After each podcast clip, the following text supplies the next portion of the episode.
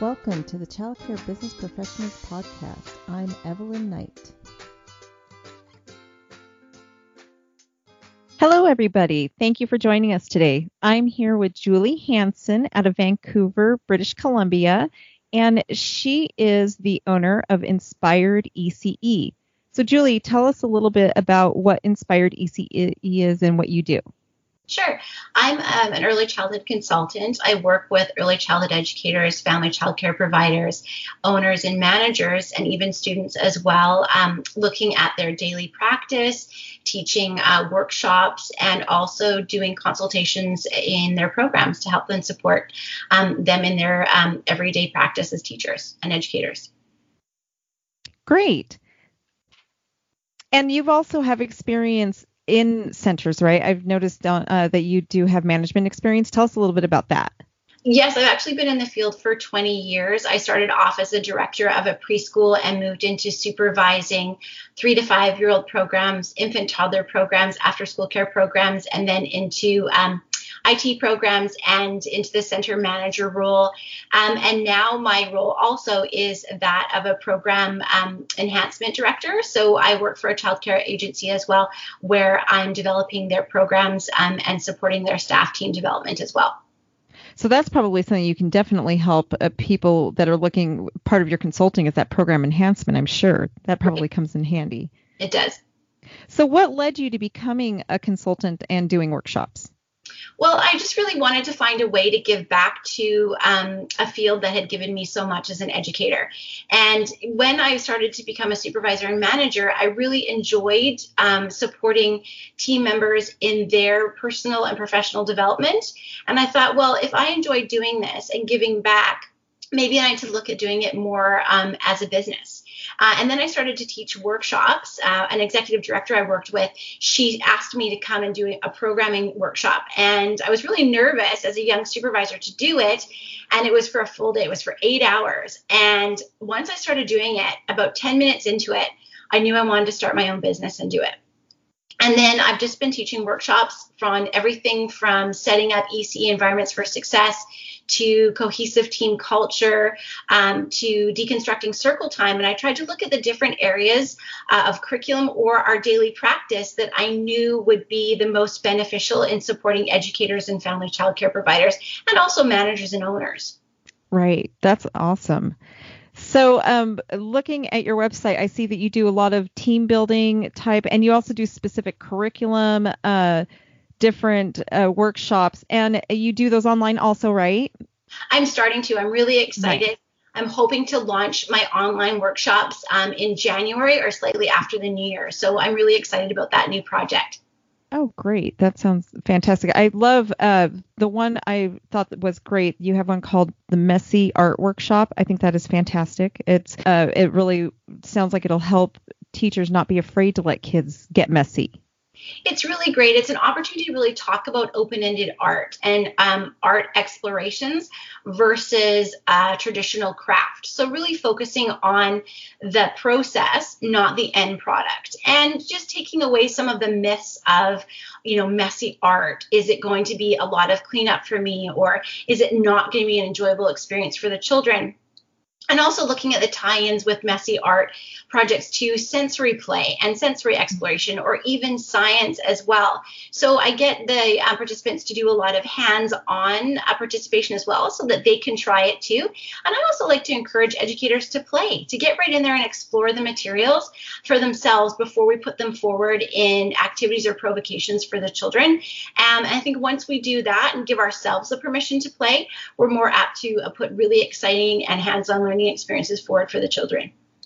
Right, that's fantastic. So I was before we started recording, I was telling you about how I watched your the YouTube video that you were featured on, and I love uh, when you guys were talking about doing circle time and different things. Um, you were talking about spontaneous emergent moments that we need to take advantage of, and uh, uh, tell us a little bit about that. What do you mean by that? Sure. Well, I think edu- as educators, we oftentimes will go into like a group time or circle time with a plan, right? Like, okay, today mm-hmm. I'm going to do this finger play, or I'm going to read this story, I'm going to play this game. to really read your group and see, well, maybe I need to do that movement activity or a different movement activity before I do a story, or maybe I'll end up reading that story later on in the day because the children want to play a game. And so being open to spontaneity, spontaneity, I should say, and really just following the children's lead. And I think once we do that, those types of experiences are going to be more meaningful and to capture those teachable moments with children as well. Right. And that's a great lead into the emergent curriculum style. I know my center does follow the emergent curriculum style, but it is really hard to get teachers who are used to like creative curriculum or a different type of curriculum to come in to the emergent curriculum style. But we know that it is just so developmentally appropriate. So describe what emergent curriculum is and uh, touch on a little bit about how you train on that. Sure. So when I think about emergent curriculum or inquiry based learning, I think about following the children's lead and also for us as educators to be facilitators and to learn alongside the children. So, an example of an emergent curriculum opportunity might be if you went for a walk with the children and you saw a bunch of spider webs and the children were really interested in spider webs, that maybe you would plan your curriculum around spiders or spider webs for the next week. So, there is still an element of planning. I know a lot of people think when they hear emergent curriculum, well, there's no planning it would it would just be chaotic and what would we do? You can still obviously have a plan that goes into it, but the concepts and the ideas really come from observations of the children and what their interests are or what they're drawn to. I like to really talk about the uh, importance of observation when it comes to emergent curriculum. So, thinking about having little notepads maybe around your program space where educators can write anecdotal observation notes and they can see, oh, wow, the children are really, really interested in right. building skyscrapers. Maybe we need to bring in pictures or reference books about skyscrapers. And then you can take that one concept and weave it through all the different areas of your curriculum. So, it's really about being a keen observer. Right, absolutely. So what we do for the observations is I get little uh, three by five cards on spiral bound rings, and I have my staff keep them in like an apron pocket. That way they can just pull it out really quick, put a quick note, and then it's really easy just to tear those off and put it on a chart for a specific child. So it's Wonderful. a really easy way to have them close by but yeah you're absolutely right it's so wonderful and they can you still plan it's just uh, and to, and sometimes it's anticipating what are they going to be interested in. We're going into the holidays, so we know they're going to be interested in Halloween or Thanksgiving.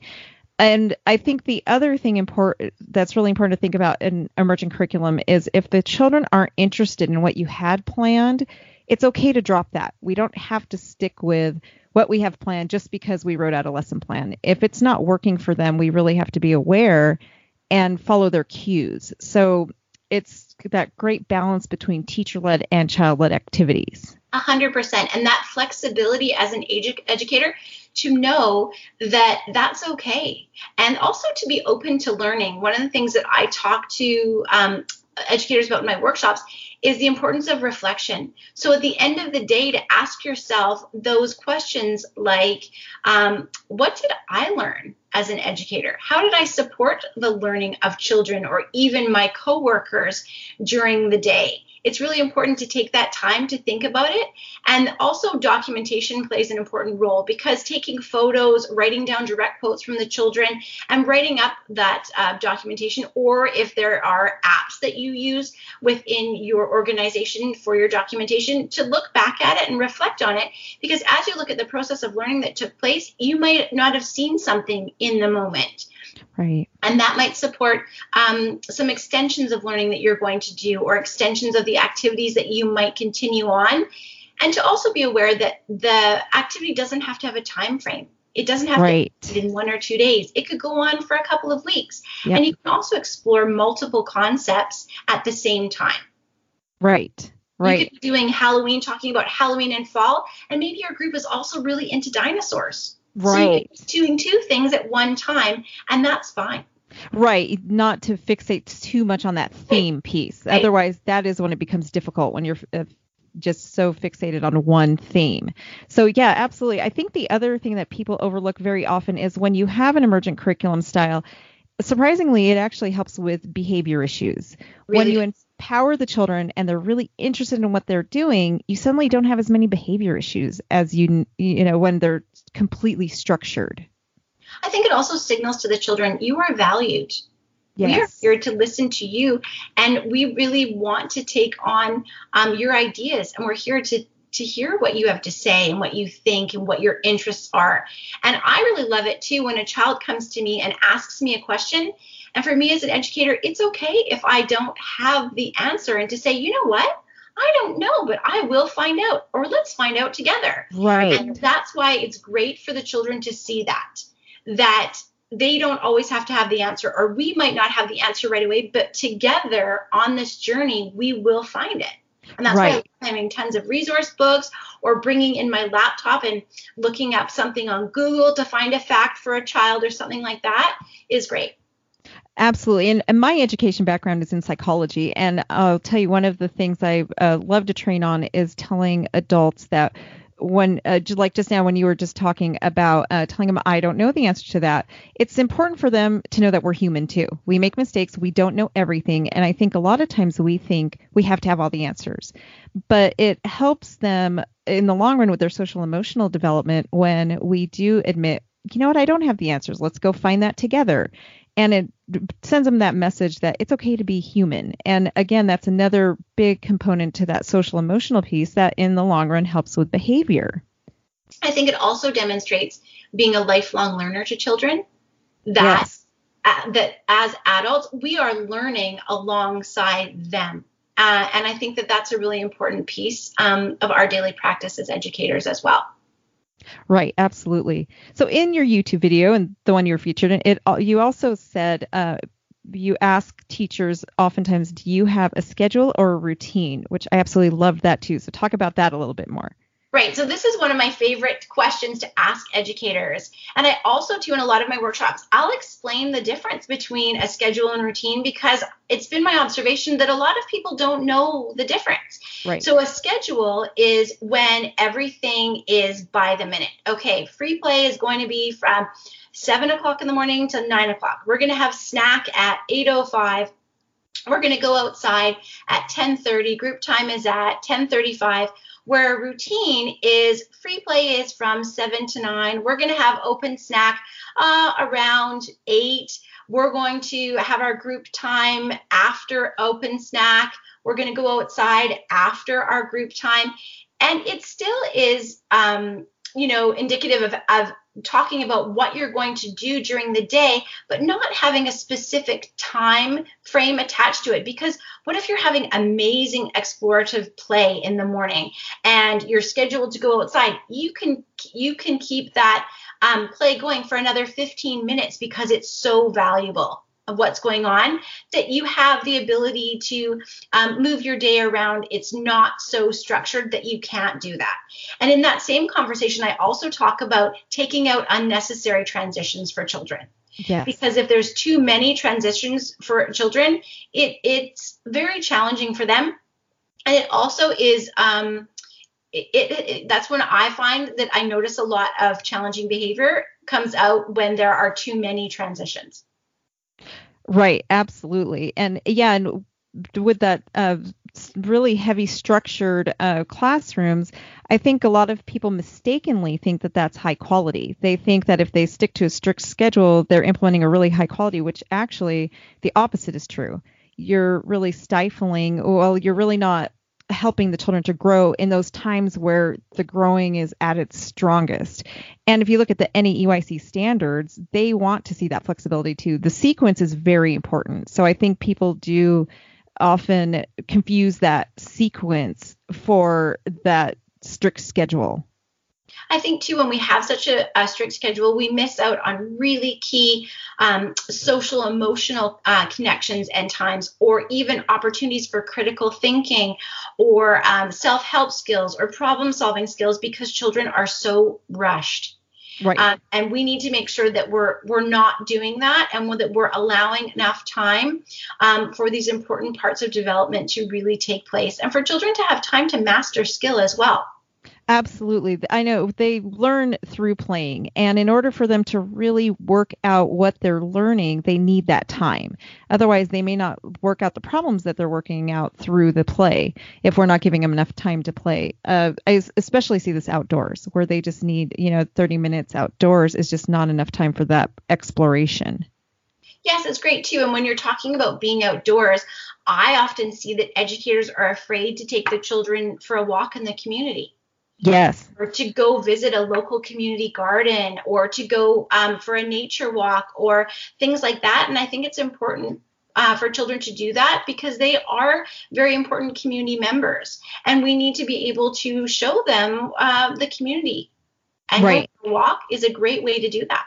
Absolutely. And I know in our I live in a small community, so it's probably easier for us here, but most of the business owners around us are very open to allowing our children to come tour. They'll show them just we have a local ice cream uh, store that lets the kids go and see how ice cream is made and it's really cool for the kids to see the behind the scenes of the places that they're going to every day. Yeah, that's wonderful. So let's talk a little bit about your team building. Uh, what are the biggest struggles do you see managers dealing with, and what are you uh, really focusing on the most? Well, I think um, this is could possibly be the same for you, but um, a lot of managers and owners hiring yes. is definitely um, a, a, huge issue, and just um, uh, I would also say staff retention. So, looking at one, uh, being able to hire um, candidates the availability of candidates, and then staff retention. So for me, I try to get really creative when it comes to hiring. Um, I really like to support um, college students and making sure that our programs are open to practicum students and that they're learning programs. So having practicum students into the programs and after they're finished their practicums that they may work part-time and then that part-time may turn into a full-time position um, if it's available. Right. That's a great that's actually something I haven't thought of yet. I do have interns, but I haven't actually thought about hiring the practicum students. So that is a, a really good one there. I've been lucky uh, lately with um, recruiting stay-at-home moms that their children are starting kindergarten or their their youngest and they haven't been in the field for a few years. So they're looking for ways to get back into the workforce and they usually turn out to be great employees. So that's where I've been having a lot of luck. So how do you deal or how do you help coach a team with employee retention? So I like to look at things like obviously um, salary is a big one and looking at that, but also like other perks that could be in place for them. So, being flexible when it comes to things like um, if a person needs a day off, we really try yes. our best to be able to fill that and making sure that we do have subs within the program. The other thing I like to do is if I do have part time positions in the program, kind of building in that internal sub, or if you're able to have a floater that does break coverage for multiple programs that that person can cover for vacations and things like that. And then you have another sub that covers the breaks. So being able to look at things like that and then also doing things for teams in the past um, a center that I was managing, we uh, didn't really have a staff room. And so uh, there was a time in the summer where I was able to get a whole bunch of plants donated from a local nursery. And my husband's a landscaper. So we landscaped this entire upper deck that we um, could use for adults. And I surprised the team um, by turning it into a break zone for them, which was really, really fun. So to do fun little events like that, or to have regular bowling nights, or um, I've recently just organized a um, uh, a harbor cruise for um, the staff for our Christmas party. So things like that. So um, doing things like that, or even just I find making a point of acknowledging the efforts of team members on a daily basis. Like whenever I'm in a program, I always make a point of going to each staff member and and making sure that I say something really positive or acknowledging something for them because I feel like it's important if I can offer a bright spot in someone's day. Um, that's a really important part of management. Right, I totally agree. I actually, uh, the podcast that'll air before yours is going to be about employee retention, and that is really what I, one of the big things I focus on is uh, I, I that just acknowledging, even if it's just really small and telling them, hey, I noticed what you did. It doesn't. I think a lot of times as managers we think it has to cost money and it has to be this big deal but really they just people want to know that they were seen they just want to know that we know what they're doing that the job they're doing is hard and they're working really hard and i have found that just making sure i'm keeping aware of that goes a really long way and uh, we have very unusually uh, for uh, my industry in my area, I have very high employee retention, which is my average employee has been with me for five years. Wow. So yeah, and that's odd for uh, this area, especially since there's literally over a thousand jobs that pay double what I pay. So it's something we've really had to work on figuring out. But yeah, you've got some great suggestions there that I haven't. I love the idea of the like sharing subs and um, the part time for internal subs. I had not thought about that either, but that's one of the big issues that employees need that flexibility because their families have to come first.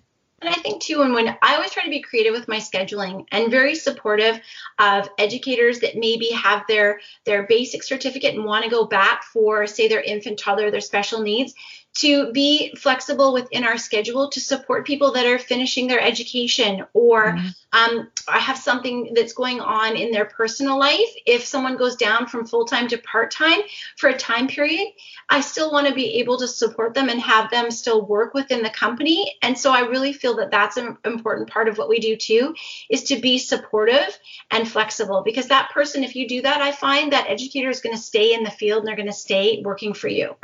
Right. And then they'll end up being loyal to you. Loyalty yes. becomes a very yes. big part of that. And I've talked to so many directors that they don't really see the employee side of things. They get so caught up in, oh, but the center needs this, and the, that they forget that, well, that that employee's family has to come first. Yes. And what they're going through is bigger than this job. And when we lose sight of that, that's when we tend to start losing employees. Right so yeah, just definitely letting just for us in the management world, we just have to remember that family comes first no matter what. And I think when you have that shift in thinking, it can really help a lot. So you've been uh, in the field for over 20 years. So what kind of changes have you seen? I think it's been very interesting as far as it uh, like curriculum. I was trained as a theme-based teacher when I first um, started in the field, and then made my own choice to become an emergent teacher. But now the industry um, is really going in that direction. In BC, where I live, uh, we have uh, the British Columbia Early Learning Framework, which is fantastic. And it's a really great guide to support educators in understanding more of an emergent inquiry based learning. And it's, it's fantastic. So, really seeing that shift. Um, uh, from a more of a theme based into an inquiry based learning um, is really positive. And I think really just establishing more of a connection with the parents. I feel that 50% of our job is educating families and supporting Absolutely. families. Um, we're not just about supporting that one, the child in the program, but the entire family. And really, I really am happy to see a, more of a connection with community partners like supported childcare and development programs, or health nurses, or occupational therapists, and speech and language pathologists um, in our programs. Um, and also just really seeing that connection grow. And I'm hoping to see even more of a connection grow between the early childhood community and, and uh, kindergarten teachers. Yes, I agree. I'm really hoping to see that. Um, because we really do need to be partners. We really, really do um, in early years learning. And I really hope to see more of that. I think we're starting to get there, but we've got a long way to go and we're in the same boat here. I same type where we're still kind of on different islands, but there's some effort I'm seeing of trying to bring together right. the ECE world and the yes.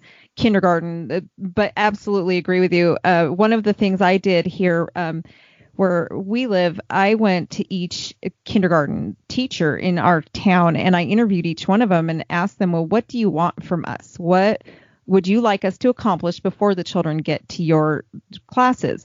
and I put a program together just to help them in that way. And it really just helped to bridge that gap. The other thing we do is that uh, the beginning of the school year, I have my parents sign off on a waiver so that I can take each child's um, portfolio to their new kindergarten teacher. So that's helped us out a lot, bridge that gap between the public school and coming in from the private ECE world. So hopefully that'll help us grow. Um, and going back to what you were talking about with going from that theme based to the emergent curriculum, we're seeing that here too. And I think what's really happening is that in our field, early childhood education, we're starting to realize that we really need to focus on developmentally appropriate practices.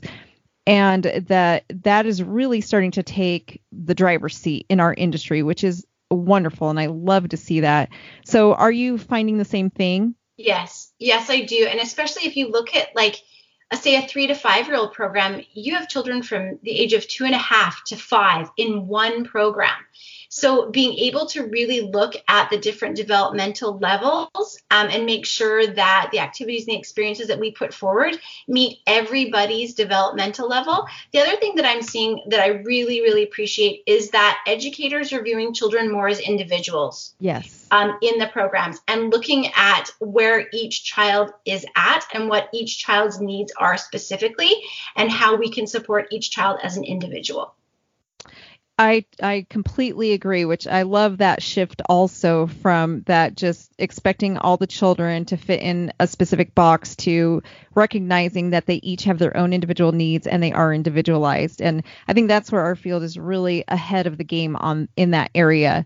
Uh, and I think that goes along with focusing on those developmentally appropriate practices. We're really on the right track, I think. No, I agree 100%. Well, thank you, Julie. It has been wonderful talking to you. So tell my listeners where they can find you online. Sure. So you can find me um, at Inspired ECE on Instagram, uh, Facebook as well. Uh, my website is www.inspiredece.ca. There's a whole list of all of my workshops there. And I do post um, new activities and experiences on my social media almost every day.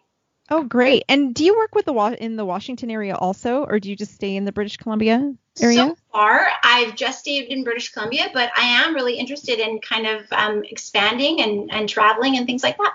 Thank you, Julie, for the wonderful interview. And again, everybody check out Julie's website and her Instagram and Facebook page. I hope everybody has a wonderful rest of their week, and I hope you guys learned a lot from this interview. Please visit my Facebook group, Child Care Business Professionals, and let me know what you thought about this interview. Thank you for joining me.